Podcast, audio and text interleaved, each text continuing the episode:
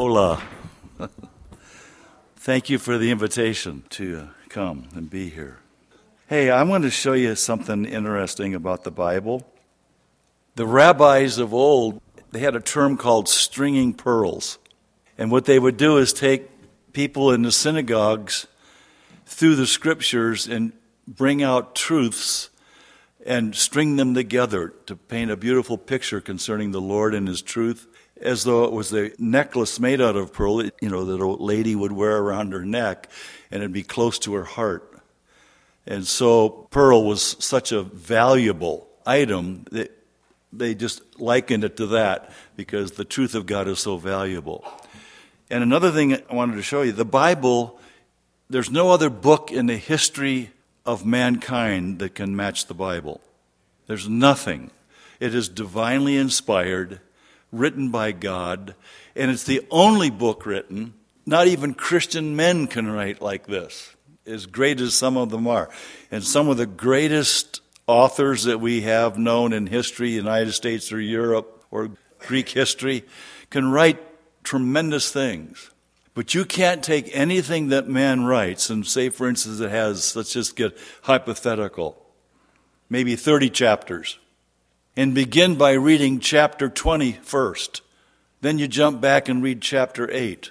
Then jump forward and drink, you know, read chapter 26. And then finish up by reading chapter 1. There's no book written by man where if you did it that way, it would make any sense. But the Bible, you can do that.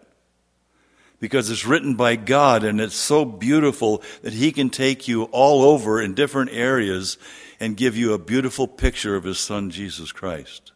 So I thought I'd just do that with you tonight, just to bless you. I hope it blesses you. It, you know, when it happens to me, it sure blesses me. So let's pray and ask the Holy Spirit to honor His word.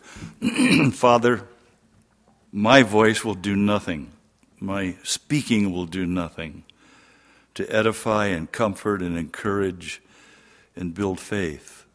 We need the Holy Spirit to breathe upon your word. And so, Father, I ask that you might make it come alive in each heart. And you breathe upon your word that you've written in this marvelous book, this marvelous autobiography, Lord. In Jesus' name, amen. So let's start with Psalm 40. This is written about 1050 BC by King David. And it's one of those areas in the scriptures where, as in many cases, as the author is speaking and writing, the Lord Himself takes over and speaks through the person in the, in the first person. And you have a situation here where David is, as Jesus referred to him, as a prophet, not just a king. He's prophesying here, and he's speaking of someone that's going to come, not knowing it probably, and then the Lord himself takes over and speaks in the first person through David. And so we'll look at that. Turn to Psalm 40. Let's look at verse 6. It's interesting, the writer of Hebrews quotes this concerning Jesus Christ. So, verse 6, David saying, Sacrifice and offering thou didst not desire. Mine ears hast thou opened. Burnt offering and sin offering hast thou not required. In other words, there's a day coming, there's something more, something better than the Old Testament sacrifices and rituals that was temporary. But then, as he says this, in prophecy, the Lord Himself takes over and speaks through him in the first person. In verse 7, the Lord says, Then said I, Lo, I come. In the volume of the book, it is written of me. Well, it can't be David because the volume of the Bible is not about David. It's not Moses. It's not Abraham. They just appear in history in certain portions of the Old Testament in a certain time frame. This is none other than Jesus Christ himself. Lo, I come. In the volume of the book it is written of me. So, right there, he's declaring, you see, from Genesis, starting in Genesis, you can find Jesus Christ, either in a theophany, a personal appearance to Moses or Joshua or Samson's parents, many, many places. In actually the second person of the Godhead, not in human form, because he hadn't come as a Jewish boy yet. He didn't even have the name Jesus. He was the second person of the Godhead. There was no, you know, in the beginning, there were no Jewish people, just the Godhead, the Trinity. So, he says also, and Jesus declared this, you remember, in John, when, when, when Jesus said, I come to do his will and to finish the work that he sent me to do. And then on the cross he said, It is finished. He finished all that was necessary according to the law, that God would not have to send his punishment upon mankind, but he put it upon his own Son, and then he can justify and forgive. So he says, I delight to do thy will, O my God. Yea, thy law is within my heart. And it's interesting now, some 10,080 years later, the person that declared here, Lo, I come, in the volume of the book that is written me, came as a Jewish baby, as a Jewish Messiah, just as he said he would. So turn to John chapter 5. This is, you see, when he has been baptized, he's begun his ministry, and the tragedy was that by this time, when he did come, the Bible was no longer being read. Books about the Bible became more popular. Great scholars and the books they would write telling the people what the Bible meant became the Bible. And so the person who said, Lo, I come, in the volume of the book is written of me, since they weren't reading the book, when he came, they didn't know who he was. So the, the great scholars and the book writers, the commentary writers, the Pharisees, the scribes, the priests, and the lawyers that were telling all the people about Messiah, Christ, are the ones that plotted and crucified him. They didn't know who he was. And as he began to teach the true meaning of the scriptures again, since they weren't reading them, only the commentaries trying to tell people what they meant, and they all had different ideas, they accused Jesus of breaking the law, and it was nothing but a tradition. It wasn't even scriptural. And some of the things he did to open their eyes, and you see, they became angry.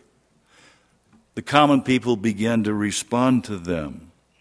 And so he's constantly explaining to the Pharisees, the priests, what the Bible means, what God declared and it was going right over their heads, or they were hardening their hearts, and afterwards they would just say, We've got to get rid of him, and they're plotting to destroy him.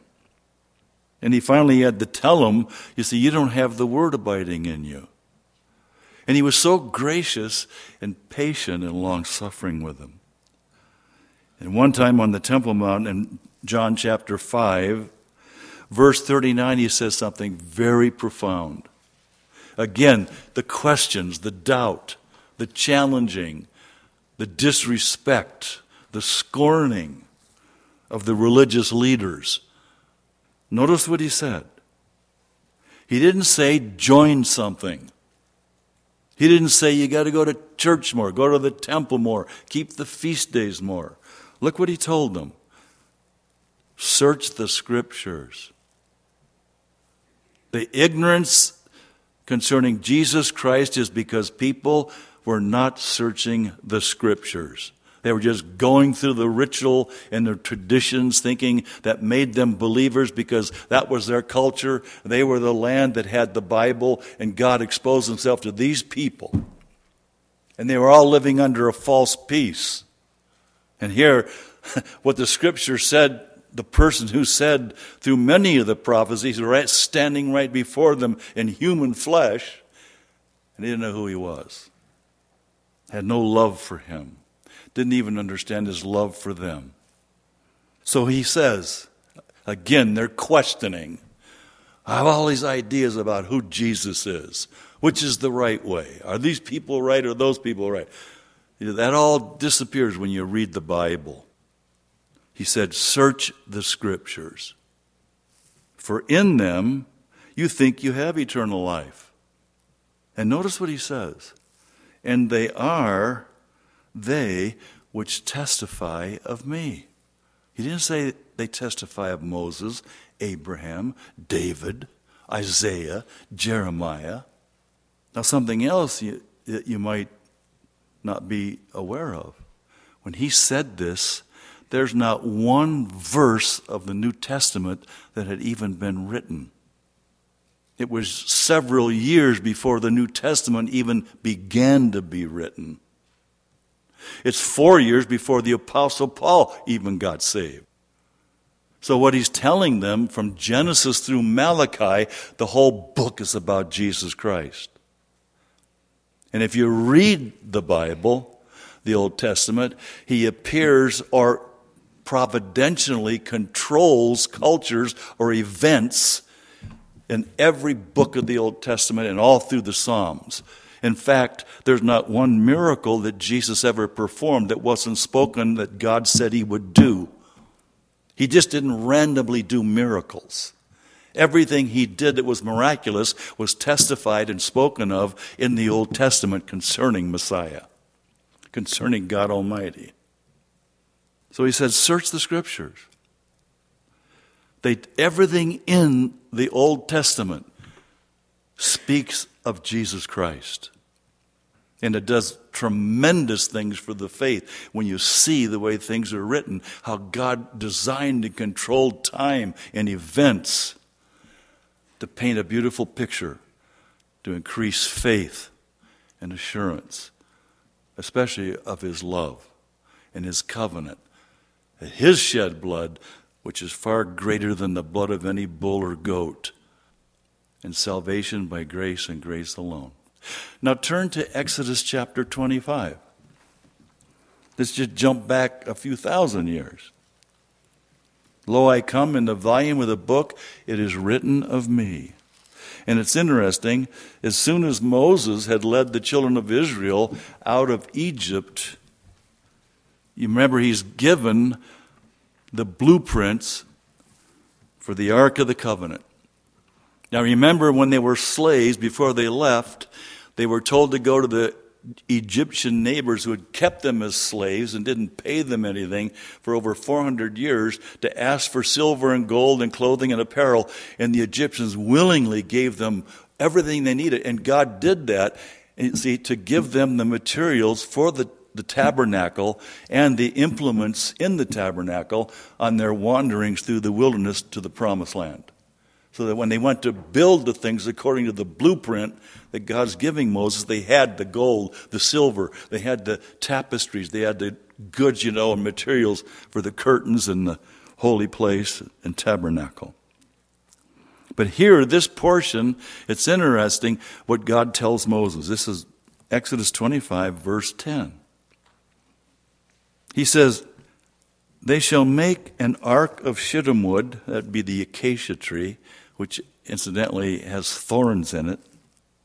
Two cubits and a half shall be the length thereof, and a cubit and a half the breadth thereof, and a cubit and a half the height thereof. So actually, three and three quarters by two and a quarter, or two feet and a quarter, just a little rectangular box. And then thou shalt overlay it with pure gold. Within and without, thou shalt overlay it, and shalt make upon it a crown of gold around about it. So as they made this little hollow rectangular box, they made a lip of gold around the top, on the edge, because they were going to set a lid on it, and the little lip around the edge of it would keep the, the lid from sliding off the top and exposing people that were carrying the ark to the demands of the law that was inside. See, because uh, uh, under the law, nobody survives. We're all guilty. The law can't save, it just proves guilt. It shows God's demands for perfection and holiness that no man can keep. Thou shalt cast four rings of gold for it, and put them in the four corners thereof, and two rings shall be in the one side of it, and two rings in the other side of it, up toward the top. And thou shalt make staves of shittim wood and overlay them with gold. And thou shalt put the staves into the rings by the sides of the ark, that the ark may be borne with them. So, as the little rectangular box on front and back near the top were these golden rings and these long staves that were made out of wood with covered with solid gold but put through the you know through the rings and then there were certain men that God would pick out uh, in their Levitical order and they would carry the ark when the cloud would move and the presence of God would direct them in another area, they, they would take the ark and it had to be borne on the shoulders of men. It's a picture of, you see, it, people bring the presence of God into where they are. It was to be borne by the men. In other words, a church is as healthy as the people in it. People bring the presence of Jesus into a church. They carry the ark themselves. And the staves shall be in the rings of the ark, they shall not be taken from it. And thou shalt put into the ark the testimony which I shall give thee. That would be the Ten Commandments. Remember, Christ came to fulfill it all. Thou shalt make a mercy seat of pure gold. Two cubits and a half shall be the length thereof, and a cubit and a half the breadth thereof. Thou shalt make two cherubims of gold, of beaten work shalt thou make them in the two ends of the mercy seat. So they were to take this opening, and it would be covered, they would make this solid gold lid with two angels on either end attached to it. Amazing how it was made. You can't figure it out. The specific gravity of gold, no one can figure out why it didn't collapse and sag. But it's solid gold. God's giving the instructions to Moses how to make it. And so they would take this lid and cover over, you see, the judgment that comes from the guilt of the broken law. Cover it. Make one cherub on the one end and the other cherub on the other end. Even of the mercy seat shall you make the cherubims on the two ends thereof. So this little rectangular box, all covered in gold, with a solid gold lid, with two angels just facing each other, looking down at the top of this little box, so to speak. And the cherubim shall stretch forth their wings on high, covering the mercy seat with their wings, and their faces shall look one to another toward the mercy seat shall the faces of the cherubims be. And so they're looking toward each other, one on either end, down toward the center of the lid. And thou shalt put the mercy seat above upon the ark, and in the ark thou shalt put the testimony that I shall give thee. Remember, Jesus came to fulfill all the demands of the law. And notice what the Lord says and I will meet with thee, and I will commune with thee from above the mercy seat, from between the two cherubims which are upon the ark of the testimony of all things which I will give thee in commandment unto the children of Israel. So he's there in his invisible presence, no human form, just the Shekinah glory of God hovering right between those angels. Can't see anything. And then on the Day of Atonement, the great Day of Atonement, something very interesting would take place. All the children of Israel would gather, and the high priest would go in behind the veil, but he couldn't go in until he had the blood of a bullock slain and innocent substitutes. Innocent substitutes' blood had to be shed, and he had to sprinkle himself with blood because you see, God wanted to just because you're a priest or a pastor or whoever, we're all sinners. We all have sinned and come short of the glory of God. So nobody can go into the presence of God without being sprinkled with his blood. So Aaron knew that.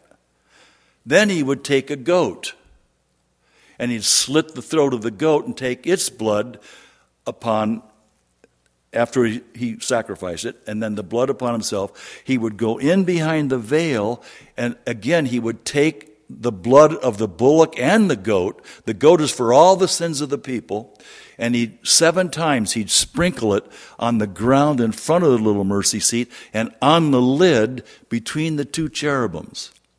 So you have this Shekinah glory, incense going up so the priest can't even look or even want to look and see all he sees is he's sprinkling blood of an innocent substitute, and he does it seven times, which is very interesting because Jesus bled seven times.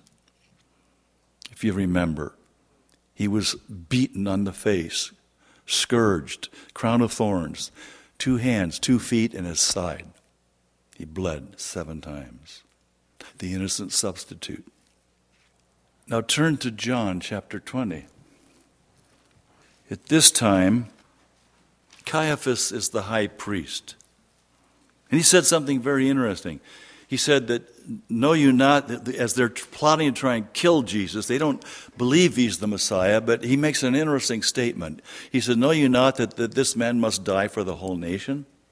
We got to get rid of him so the nation will survive, that Rome won't come down and take our freedoms from us. They'd rather have Rome rule them than Christ. And it's interesting, under the edict of Caiaphas, the blood of an innocent man was shed. The bullock, the Lamb of God that taketh away the sin of the world, was shed. The first day of the week, this would be Sunday morning, come with Mary Magdalene early, when it was yet dark, into the sepulchre, and seeth the stone taken away from the sepulchre.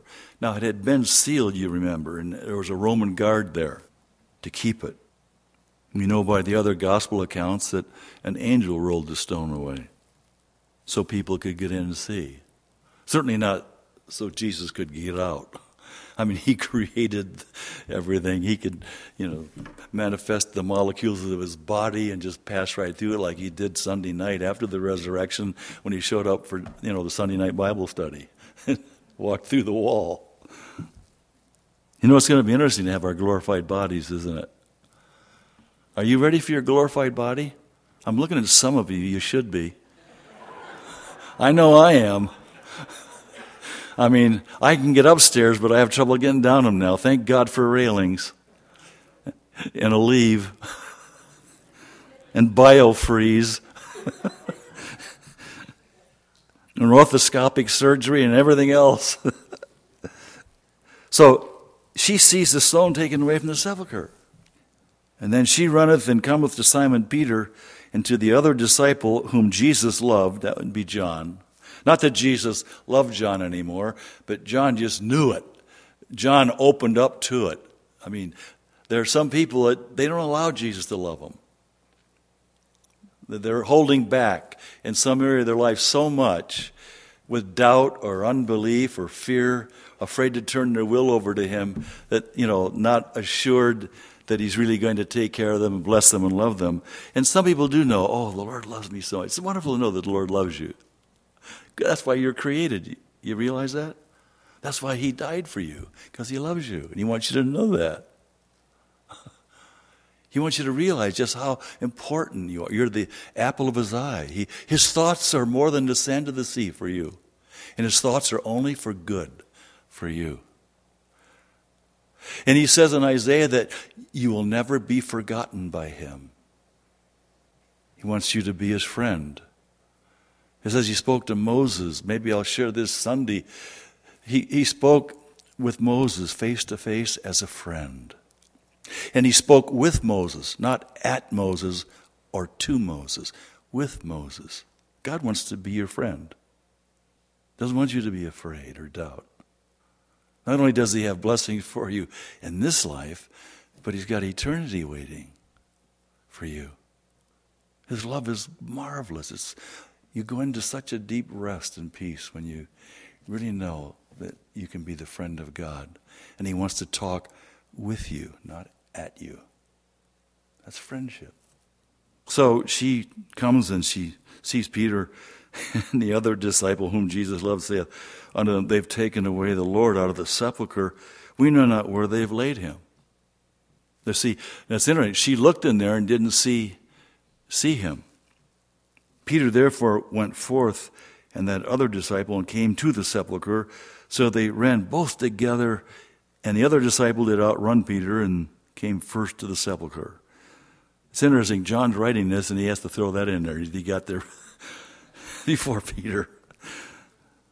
How many here have had the privilege of going to Israel with Pastor Dwight and we actually seen this place? It's th- that's the you can be 99.9% sure one of the actual sites. We we do go to many of the actual biblical sites, so you can trust that they're the sites on a, on a Calvary Chapel tour. But this is, as you look in, you can almost, you're in, and you have the eyes of John and Peter looking in exactly as they did, as in the narration here, and be able to see.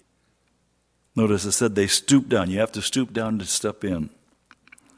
Looking in, they saw the linen clothes lying, yet he went not in. Then cometh Simon Peter following him, and he went into the sepulchre. Good old Peter, you know, he stepped out of the boat.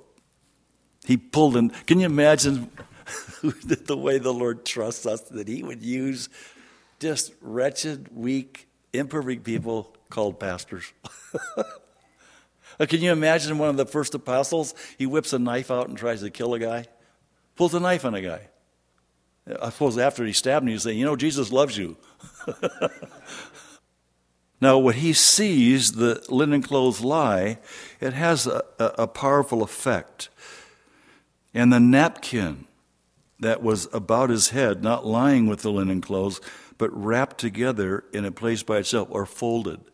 You see, so the very, the very narrative here shows immediately that, that there weren't grave robbers went in there and ripped all the grave clothes off. Because remember, they're wrapped like a mummy, and there's over a hundred pounds of aloes and spices like glue, aromatic glues, myrrh and aloes, you see, in the wrappings to overpower the stench of the putrefaction of the flesh. You see, because after a while, they'd unwrap the carcass, the flesh is gone, and they take the bones of the body that are left and put them in the rectangular tomb, and that's what's called burying, you're being buried with your fathers. So they all families, after the flesh is off the bones, put everybody in the same sarcophagus. Sarcophagus means flesh eater, uh, made out of limestone, the flesh eater, the sarcophagus. But here's what's interesting. You see, if they stole the body, have, there'd be no grave clothes. But everything's still neat. As they look, they see the grave clothes, but there's no body in it. It's just kind of collapsed a little bit. And the napkin is the face cloth that they put over the face of the person who's dead because their, their work, at that time, their work is finished. Now, this napkin is the sweat cloth that slaves or workers would use during the day on the job to wipe their face. It's the same exact cloth or sweatband that when Paul was working and they needed prayer somewhere, they'd go to Paul, and here's how faithful Paul was and what a spiritual man does. He didn't walk off the job to pray for somebody because he'd already given a commitment to the man he's working for to give him a full day's wage as a believer. So what did he do? He said, Well, look, you guys go pray for him. I, I'm committed, and I've given my word to give this man eight hours today. And so what he would do, he'd take his sweat cloth, his napkin that he was using, and send it with him, and it would trigger their faith. They would pray for him because Paul knew the Lord did the healing. And so they'd take his sweat cloth and they would use that, and people, it would trigger their faith. Whoa, this is the Apostle Paul's. Uh, you know, say for instance, sending a handkerchief. If it was the Apostle Paul's handkerchief, I don't care how many times he blew his nose in it. But who's this Pastor Bill guy? Take your handkerchief somewhere else. But Paul, you know. Well, here in the narrative, you see, and this is what the slave would do. Every day after the slave would faithfully serve the master. Remember, Jesus said, I have come to do the will of the Father or his will and to finish the work.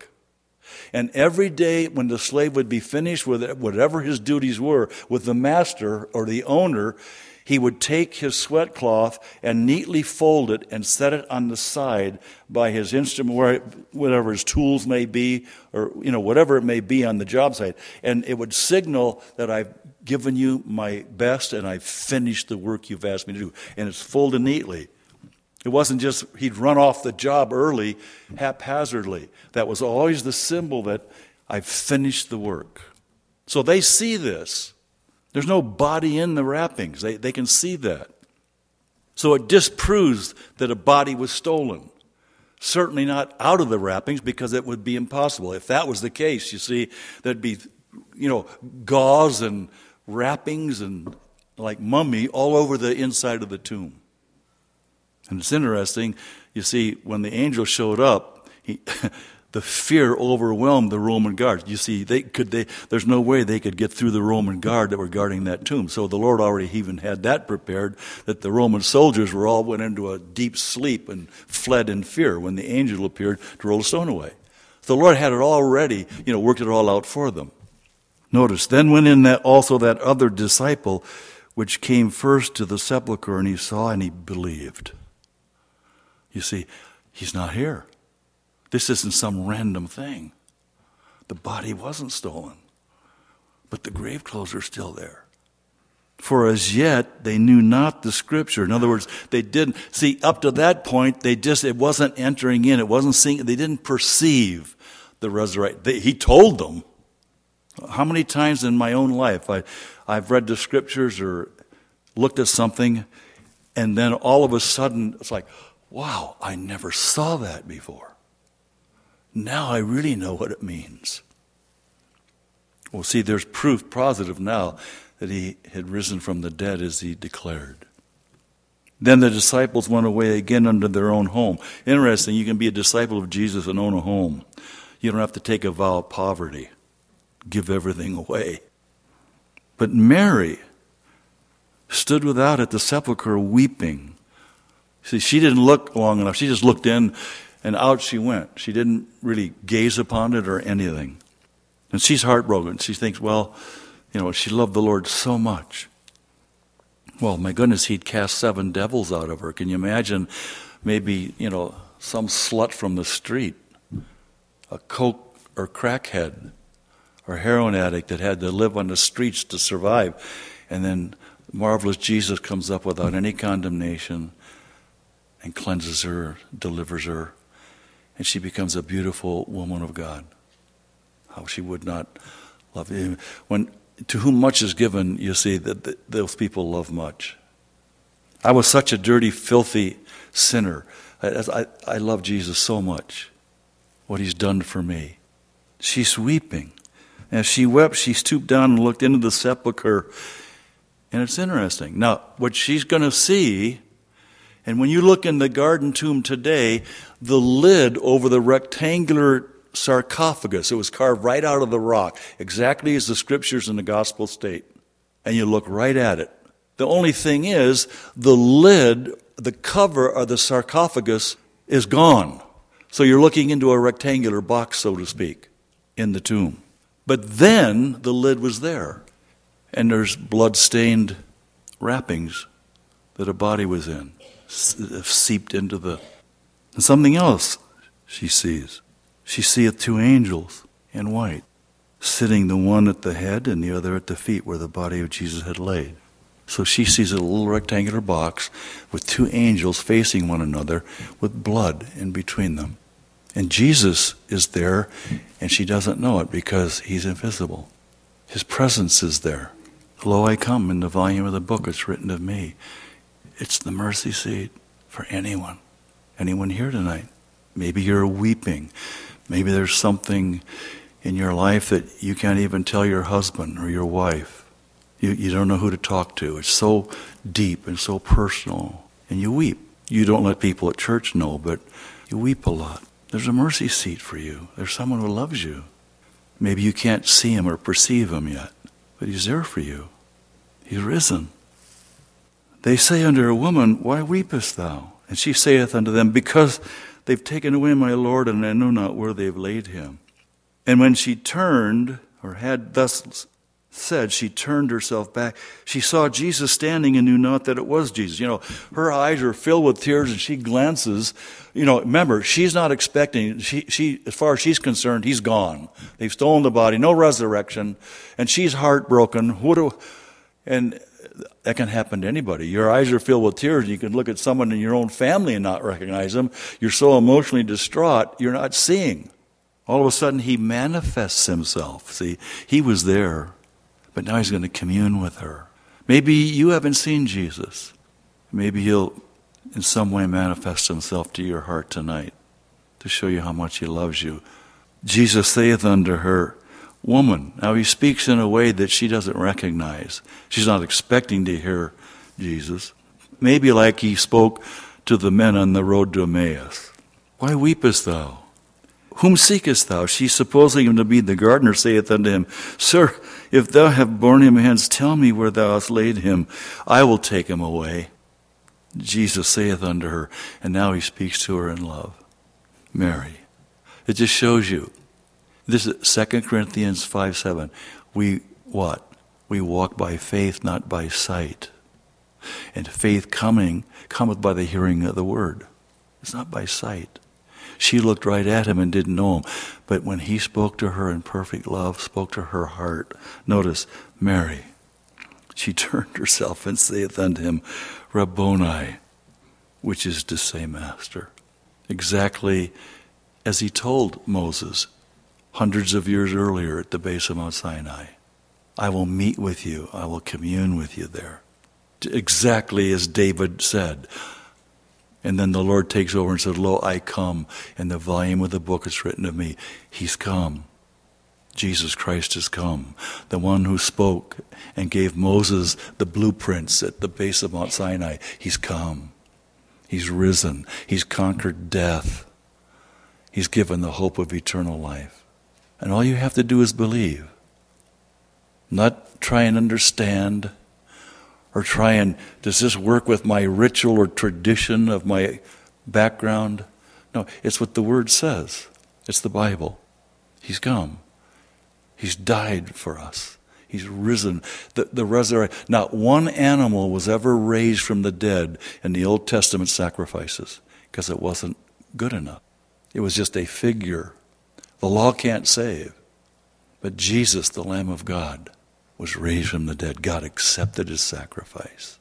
The high priest. And, and after he revealed himself to Mary, he went into the presence of God to show his own blood on his own garment, as the high priest had to, for everybody in this room tonight. And all you have to do is believe. Shall we pray? Father, thank you this marvelous book reveals Jesus Christ in every area. Thank you, Lord, that we have a mercy seat now where the perfect blood has been sprinkled. Thank you, Lord, we have a risen Savior, that the cross is empty. And thank you, Lord, you did it all for us. Your mercy has held off punishment. And now your grace grants salvation and justification. We thank you, Lord Jesus. Thank you for this record, this truth, your marvelous love for all. In your name we pray. Amen.